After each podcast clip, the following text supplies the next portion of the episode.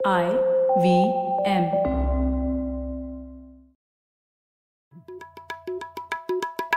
भाई हम हिंदुस्तानियों को बतियाना बड़ा पसंद है। बंगाली में अड्डा उड़िया में खोटी कन्नड़ा में हरटे और हिंदी में पुलियाबाजी। इस कला के लिए हमारी हर भाषा में एक शब्द है। तो प्रणय और मैं तो अक्सर मिलकर पुलियाबाजी करते ही रहते हैं। हमने सोचा कि आपको भी इसमें शामिल कर लिया जाए।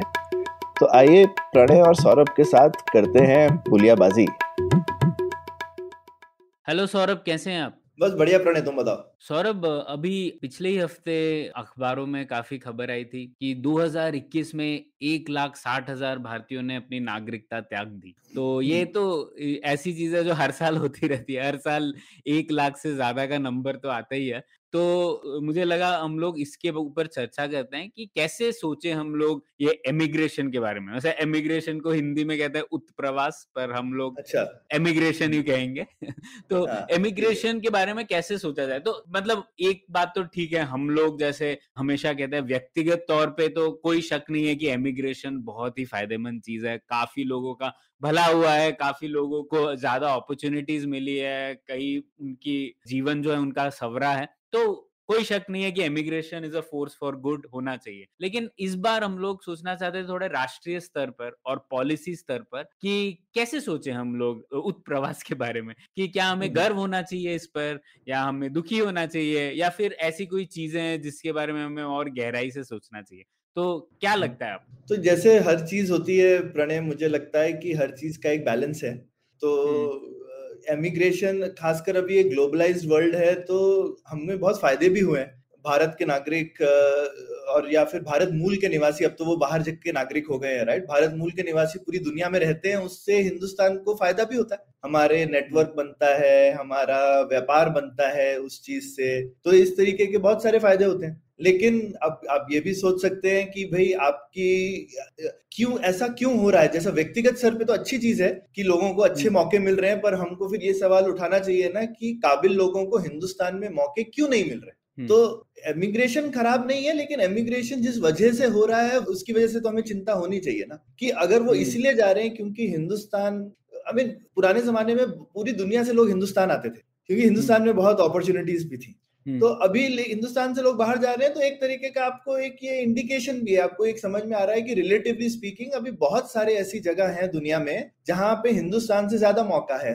आपके पास में प्रोफेशनल ग्रोथ के लिए और करियर के लिए तो ये हम्म। आपके लिए एक एक हर इंडिविजुअल लेवल पे ये चॉइस सही हो सकती है लेकिन एक देश के लेवल पे हमको चिंता करनी चाहिए कि ऐसे मौके हम क्यों नहीं दे रहे हैं काबिल लोगों और हमारी हाँ। इकोनॉमी क्यों नहीं ऐसे मौके दे पा रही है लोगों तो सौरभ मैं दूसरा पहलू देखता हूँ इसका कि जैसे अब हमें पता है कि भारत का की जो शक्ति है वो ह्यूमन कैपिटल है। ज़्यादा लोग हैं ज़्यादा यंग लोग हैं। और ऐसे कई देश हैं जहाँ पर यही प्रॉब्लम है प्रिसाइसली जैसे आप जापान देख लो या कितने जो भी अमीर देश है वहाँ पे तो ये प्रॉब्लम है कि लोग नहीं है उन्हें चाहिए हम्म। और लोग। तो हम लोगों को ये ऐसे क्यों सोच रहे हैं हम लोग कि ये प्रॉब्लम है? जितने लोग बाहर जाएँ इतना फ़ायदा भारत को भी है ना व्यक्तिगत तौर पे तो हम लोगों ने एस्टेब्लिश कर लिया तो हम लोग बात ही नहीं कर रहे लेकिन राष्ट्रीय तौर पे भी फ़ायदा होगा नहीं? आपको नहीं लगता? नहीं तो जैसा मैंने बोला वो फ़ायदा होता है कि हमारे लिंकेज बढ़ते हैं नेटवर्क बढ़ते हैं व्यापार बढ़ता है उसकी वजह से ये ये फ़ायदे भी होते हैं लेकिन हम्म। आपने ऐसा नहीं है कि बिल्कुल नुकसान नहीं होता क्योंकि सब लोग एक जैसे नहीं है ना। आपका जो टैलेंट बाहर जाता है वही टैलेंट आपको कई बार हिंदुस्तान में भी चाहिए होता है। हम्म? हम्म, और कई बार आप देखेंगे कि वैसे हर तरीके के लोग बाहर जाते हैं ऐसा नहीं है लेकिन एलिट माइग्रेशन भी बहुत हो रहा है इंडिया से। और इसमें हम्म। एक दूसरी चीज़ भी होता है जिससे मतलब एक पुराना थ्योरी है ना वॉइस एग्जिट का वॉयस वर्सेज वर्सेस एग्जिट तो हम्म। अगर एग्जिट आसान हो जाए तो वॉइस कमज़ोर हो जाती है। हाँ। है ना? और वो मतलब कि भाई आपका एलिट जो है जिसकी एस्पिरेशन हिंदुस्तान में ज़्यादा है वो लोकल प्रेशर डालेगा ना हमारी लोकल पॉलिटिक्स पे लोकल सुविधाओं पे कि भाई मुझे और चाहिए। आज की डेट हम्म। में उसका एक प्रेशर वॉल्व है। भाई ज़्यादा परेशान हो जाएगा आदमी तो कहेगा मैं जा रहा हूँ छोड़ के। ठीक है? और हम्म, भैया फ़्लाइट पकड़ो चले जाओ और अगर आप सही में बहुत अच्छे एलिट में हो और काबिल हो तो आपको दुनिया में कोई भी देश आज की दे- डेट में बोलेगा कि भैया हमारे यहाँ आके बस जाइए आप। तो एक तरह से हिंदुस्तान ने एक वॉइस खो दी ना जो कि प्रेशर डालती हम्म, तो हम्म, ऐसा तो नहीं है हम्म। कि नुकसान नहीं होता है और दूसरा आप जो मल्टीप्लायर इफ़ेक्ट होते हैं वो भी कम हो जाते हैं जब आपके पास में लोकल टैलेंट नहीं होता है वो भी कम होते हैं। तो फ़ायदे भी हैं मैं ऐसा नहीं बोलता कि फ़ायदे हैं ही नहीं और जितने लोग हम्म। बाहर जाए उतना अच्छा है लेकिन आई मीन ये हमको एज एट देश के लेवल पे लेकिन देखना चाहिए क्योंकि ये चीज़ इंपॉर्टेंट इसलिए है क्योंकि कल, कल को कोई ऐसा सोच सकता है अच्छा तो हम लोगों को जाने से रोक दे तो अच्छा हो जाएगा क्या देश के लिए? वो गलत है। हम्म, हम्म। ना? हाँ नहीं भाई आप वो तो लोगों हाँ, को रोक दो हाँ कि भाई अब आप लोगों को रोक दो नहीं अब हम हमको जाने नहीं देंगे हाँ। हाँ, नहीं क्या करना है उसके बारे में वो तो हम लोग बाद में डिस्कस करेंगे। मैं सिर्फ़ हाँ। पहले सोच रहा था ये प्रॉब्लम भी है कि नहीं। तो इसके बारे में सौरभ जैसे आ, मैं एक अच्छा मुझे पॉइंट पता पड़ा कि क्योंकि इमिग्रेशन इमिग्रेशन जब होता है मतलब अगर आप किसी दूसरे देश में जा रहे हैं उस देश का इंसेंटिव अलाइंड है कि वो इमिग्रेंट्स के साथ क्या हो रहा है उसको पूरा तरीके से ट्रैक करते हैं वगैरह वगैरह। लेकिन जो एमिग्रेटिंग कंट्री है जैसे इंडिया से इतने लोग जा रहे हैं अभी इंडिया के पास कोई इंसेंटिव नहीं है कि उनकी लाइफ साइकिल ट्रैक करे। तो पूरे विश्व में इस मामले के ऊपर डेटा बहुत कम है। तो जैसे आप बोल रहे थे ना कि क्या लिंकेजेस होते हैं लिंकेजेस कमज़ोर होते हैं यानी इसके ऊपर कोई भी डेटा नहीं है हमारे पास। तो इस लास्ट बुक इसके ऊपर जो थी इंडिया के केस में जो 2010 में एक किताब लिखी थी जो मशहूर पॉलिटिकल साइंटिस्ट है देवेश कपूर उन्होंने लिखी थी ये किताब डायस्पोरा डेवलपमेंट एंड डेमोक्रेसी तो उसी से मैं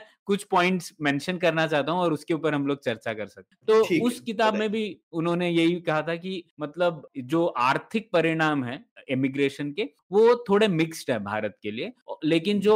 राजनैतिक परिणाम है वो ज़्यादातर पॉजिटिव है। तो ये 2010 की किताब है अब हम लोग आज के परिपेक्ष में बात कर सकते तो पहले आते हैं आर्थिक परिणाम पर। तो आर्थिक परिणाम पे पहले तो वो बात करते हैं जैसे जो लेस स्किल्ड लेबर का आउट माइग्रेशन हुआ है वेस्ट एशिया में मतलब मिडल ईस्ट वगैरह में। तो उसका तो ज़्यादातर पॉजिटिव इफ़ेक्टिव हुआ है क्योंकि उसकी वजह से लोगों को बहुत अवसर मिले हैं लोगों की इनकम्स बढ़ी हैं वगैरह वगैरह ना। तो और उस वजह से रेमिटेंसेस भी हैं। तो भारत को सीधा सीधा फ़ायदा भी मिला जब हमारा फॉरेन एक्सचेंज इतना कमज़ोर था। तो रेमिटेंसेस 80s 90s के दौरान काफ़ी बढ़े तो उसकी वजह से हमें एक स्टेबलाइजिंग फैक्टर था। तो ये तो सीधा थोड़ा आर्थिक परिणाम है जो कि सकारात्मक। अब लेकिन जो आप कह रहे थे वही है कि जो हाई स्किल्ड लेबर है उसके माइग्रेशन से तो जो इफ़ेक्ट है वो थोड़ा मिला जुला है, उसे हम पॉजिटिव नहीं कह सकते क्योंकि पॉजिटिवली तो हम लोग ये कह सकते हैं कि ठीक है,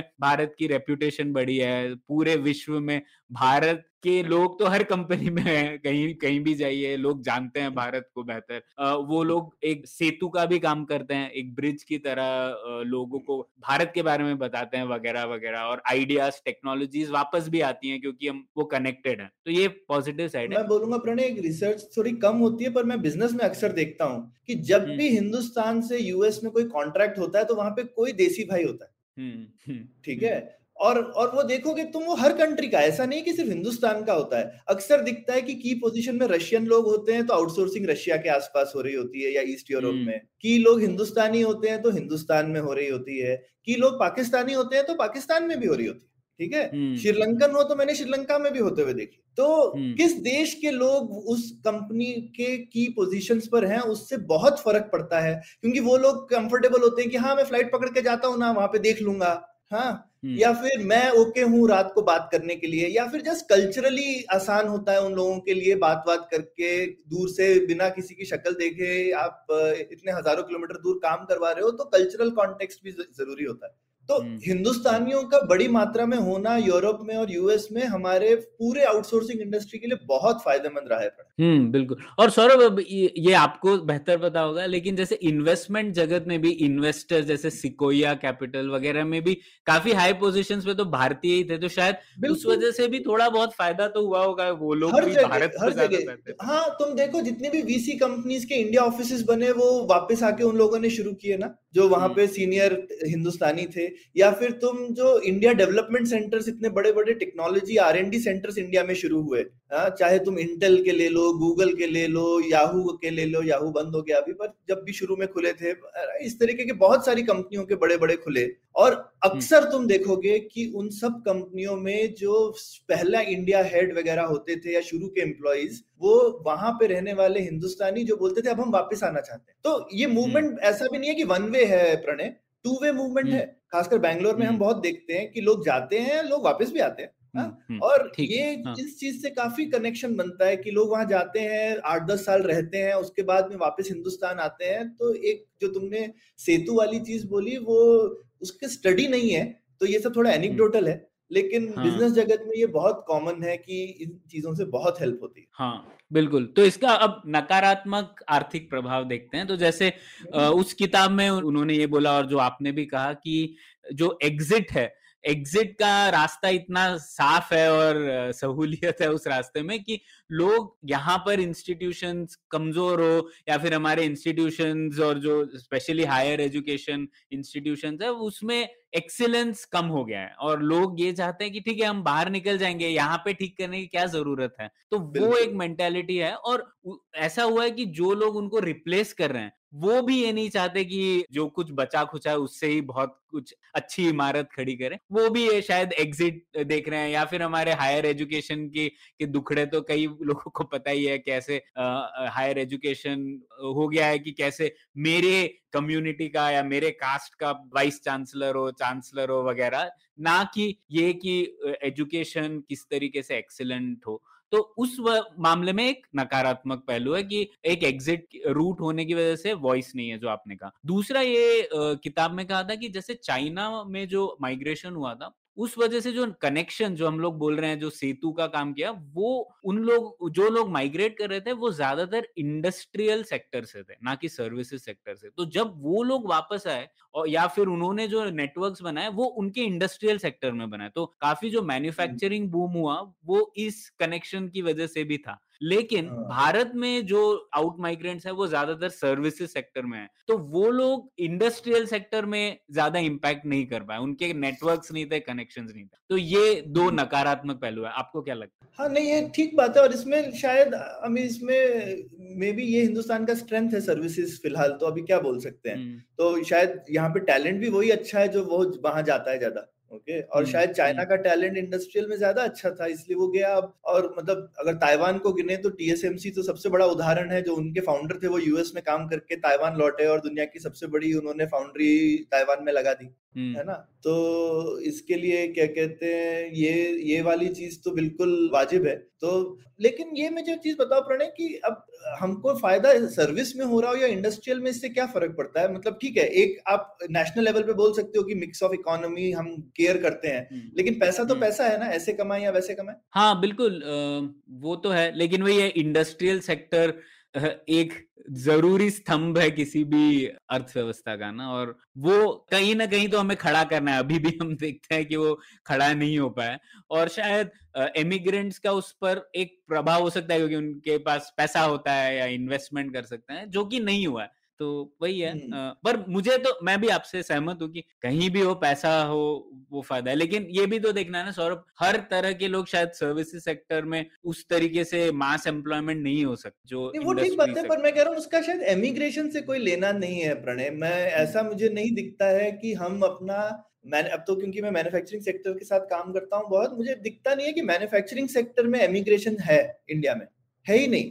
तो इनफैक्ट वो हमको सोचना चाहिए कि क्यों नहीं है? शायद वहाँ पे हमारा या तो टैलेंट बेस उतना अच्छा नहीं है हम्म, है ना? हम्म, या फिर आप मैन्युफैक्चरिंग में अभी भी देखोगे कि विदेशी कंपनियाँ एक्सपर्ट्स भेजती हैं वहाँ से फॉरेन रिटर्न इंडियन नहीं आते ज़्यादा। हम्म, हम्म, ठीक है? वो वहीं के निवासी आते हैं। आप देखोगे कि कोई फ्रेंच आया है स्वीडिश आया है जापानी लोग अपने जापानीज मैनेजमेंट भेजते हैं कोरियन लोग आते हैं। हम्म। लेकिन सर्विसेज़ कंपनी में कोई ना कोई हिंदुस्तानी आता है। हम्म, हम्म, उस कंपनी का नुमाइंदा बन के ठीक हम्म। है तो तो वो जैसे तुमने बोला चाइना में वो हुआ कि वहाँ से इंडस्ट्रियल वाले लोग गए और वही लोग वापस भी आए चाइना में इंडिया में गए ही नहीं। तो ये मेरे ख्याल से थोड़ा अलग इशू है और वो मे भी कोई दूसरा बड़ा इशू है जिसकी वजह से हमारे मैन्युफैक्चरिंग में या तो टैलेंट की कमी है या सेक्टर में और किसी और चीज़ की कमी है वो मेरे ख्याल से अलग इशू है एमिग्रेशन से मैं उसको नहीं जोड़ूँगा। हम्म, ठीक है।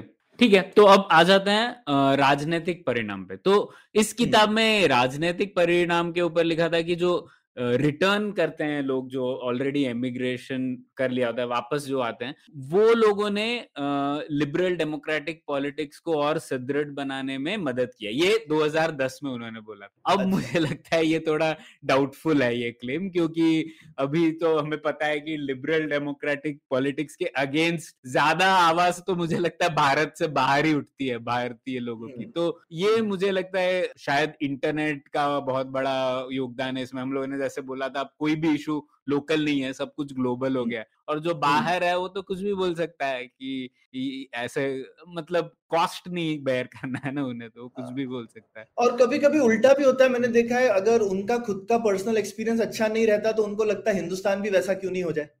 तो वो कभी कभी उस देश की चीज़ें हमारे आई मीन हिंदुस्तान पर लाना चाहते हैं जबकि हमारा परिवेश अलग है। काफ़ी देशों से हिंदुस्तान का डाइवर्सिटी बहुत अलग है पूरी दुनिया में हर किसी देश से। तो हम इतना जल्दी दूसरे जगहों से लेसन कॉपी नहीं कर सकते पर जो लोग बाहर जाते हैं उनको लगता है कि हाँ यहाँ अगर मेरे साथ ऐसा हो रहा है तो मैं क्यों नहीं हिंदुस्तान में बाहर के लोगों के साथ ऐसा करूँ?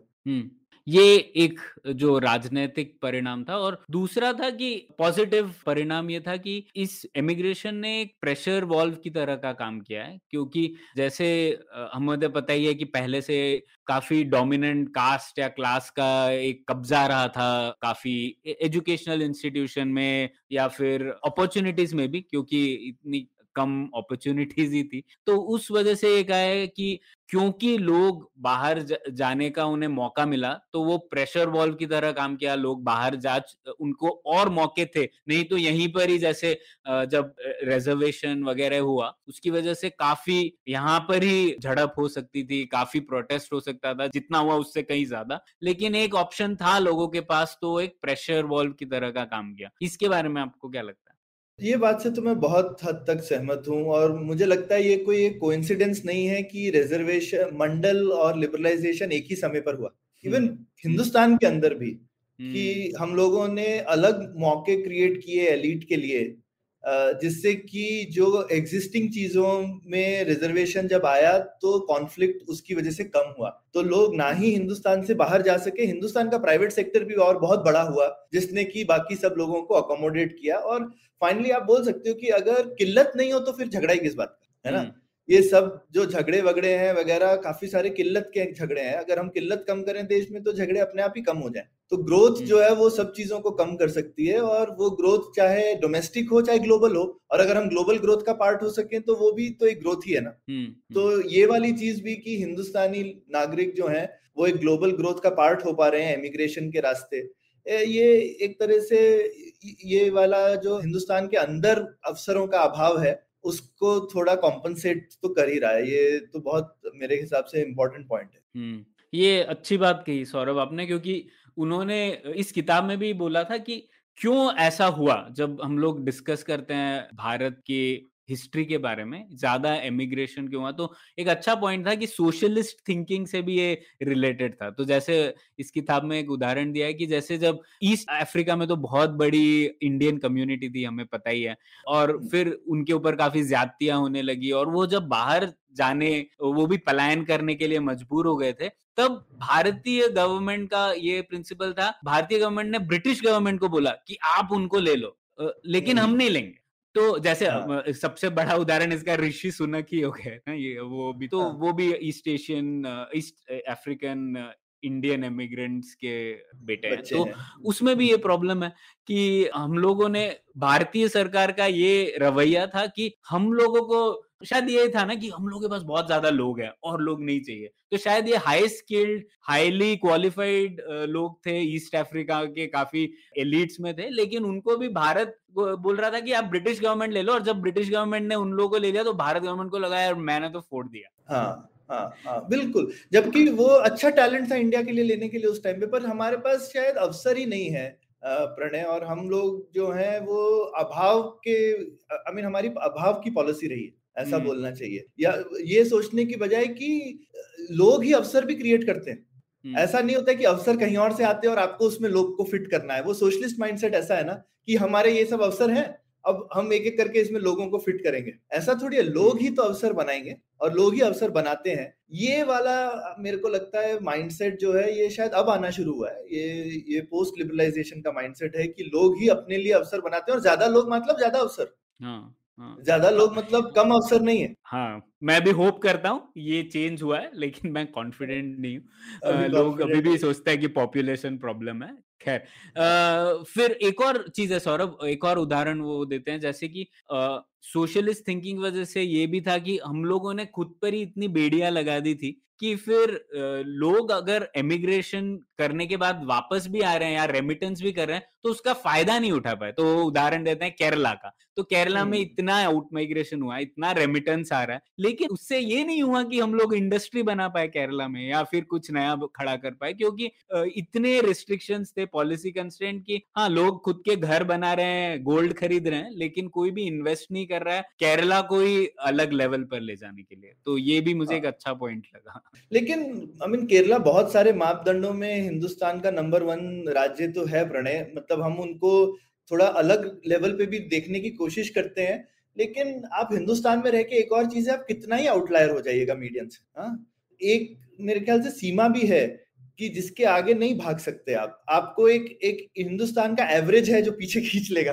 तो आप जो एक आइलैंड ऑफ़ एक्सीलेंस बनाएँगे भी इंडिया में, वो लेकिन उस पर एक ओवरऑल इंडियन कंस्ट्रेंट तो रहने वाला है ना प्रणय तो हम क्या एक्सपेक्ट करते हैं हाँ. कि केरला जो है ऑलरेडी इंडियन मीडियम से बहुत आगे है बहुत सारी चीज़ें नहीं नहीं सौरभ मैं उस पर सहमत बिल्कुल भी नहीं हूँ क्योंकि अच्छा। एक काफ़ी केरला की जो इंडिकेटर्स हैं वो काफ़ी इवन इंडिपेंडेंस के पहले से आगे थे। आप कोई भी हिस्टोरिकल डेटा ट्रेवनकोर का ट्रेवनकोर हाँ, ट्रेवनकोर टाइम तो, हाँ, से ये तो ऐसे ही है ना जैसे मैसूर का काफ़ी अच्छे रहेगा या फिर बड़ोड़ा का आप देखेंगे उस तरीके से था। तो वो जो ऑलरेडी गैप था उसको ठीक ठाक मतलब कंटिन्यू किया है। उसके बाद से तो थोड़ी गाड़ी नीचे स्लो ही हुई है लेकिन फिर भी वो गैप इतना ज़्यादा था even during at the time of independence कि वो इट हैज़ केप्ट पेस लेकिन आप ये देखिए ना कि अभी भी कितना आउट माइग्रेशन होता है केरला से विद इन इंडिया ऑल्सो क्योंकि अपॉर्चुनिटीज़ नहीं है। हम लोगों ने